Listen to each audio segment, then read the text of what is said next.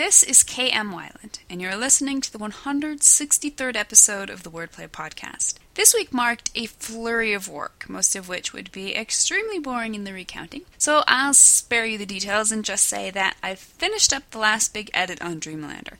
It'll be off to the copy editor soon, and then we'll be seeing the first of the galleys.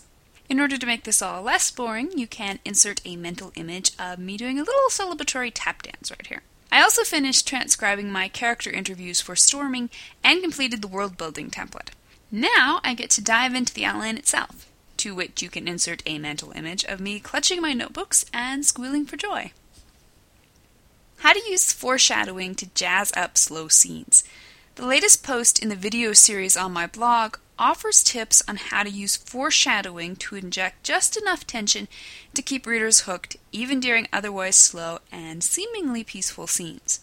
To watch it, visit my blog at wordplay-kmweiland, that's W-E-I-L-A-N-D blogspot.com. New videos are posted every Wednesday. And now I hope you enjoyed this week's podcast. Five ways you're keeping readers from suspending disbelief. Unlike nonfiction or memoir, the whole point of fiction is that it isn't true. Or rather, that's half the point. The other half is that this untruth is constructed in the pattern of truth in order to shine a light on the reality of our lives. As Pablo Picasso said, art is the lie that tells the truth. Open a book with the understanding that everything to follow is fake, but they also open that book with the understanding that the author is going to do his darndest to make part of the reader's brain believe it's true. Enter suspension of disbelief.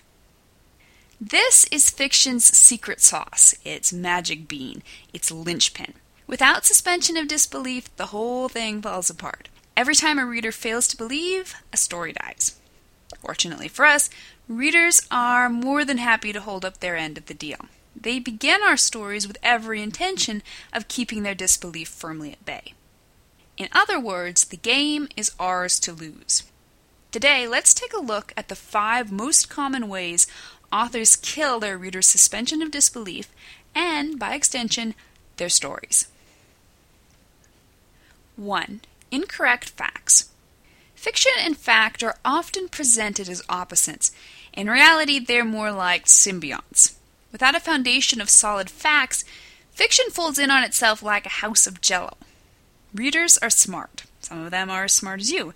Some of them are even smarter. So, you may not know how fast light travels, what koalas eat, or what year Napoleon died, but you can be sure they will. And if you mess up too often and too spectacularly, they're not going to invest any belief in the rest of your book either. 2. Unrealistic character reactions. Human psychology is at the root of all fiction. The characters that populate our stories, their personalities, their psyches, their choices, and their reactions drive the plot. If your characters can't pull off a believable similitude of realism, readers won't buy them. And nowhere is this realism more evident, or not evident, as the case may be, than in your characters' reactions to the events that are thrown their way.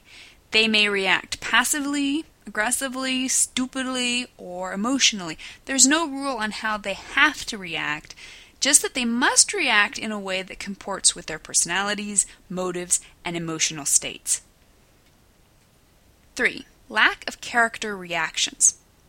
The only thing worse than the wrong character reaction is no character reaction. A character who never reacts, or one who always reacts in the same way, is going to fall short of a believable human being. Worse, he's going to lead the reader down the slippery slope of predictability and monotony. When something tremendous happens to your character, take the time to let him react. Don't brush over it. Let readers see what's going on in the character's head. Beware of the pitfall of assuming your reader's reactions are discernible from the context. Subtlety is good, but to quote Vonnegut, readers should have such complete understanding of what is going on, where, and why, that they could finish the story themselves should cockroaches eat the last few pages. 4. Cliches. Cliches almost always become cliches by starting out as brilliant ideas. But when you choose to redo something that's already been done a gazillion times, you're surrendering creative control of your story. By trying to give your cliche the air of originality, whether intentionally or more likely obliviously, you're offering readers a prime opportunity to chortle in your face. They've already seen this bit more times than they can count. The fact they're seeing it again is not only yawn inducing, it's also disbelief generating. 5. Plot holes.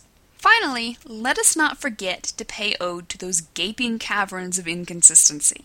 The more complicated our plots, the more difficult it is to tie up all the loose ends. Leave one of these ankle breakers out in the open, and you can bet you're going to have a reader step in it and sue for damages. Everything that happens in your story requires a plausible source of existence and a logical explanation. In other words, if you can't pay off in the end, don't promise in the beginning. In his classic Techniques of the Selling Writer, Dwight V. Swain wrote Fiction is built on a suspension of disbelief. If your story people behave irrationally or without cause, normal discernment rises to shatter the illusion you're trying to create.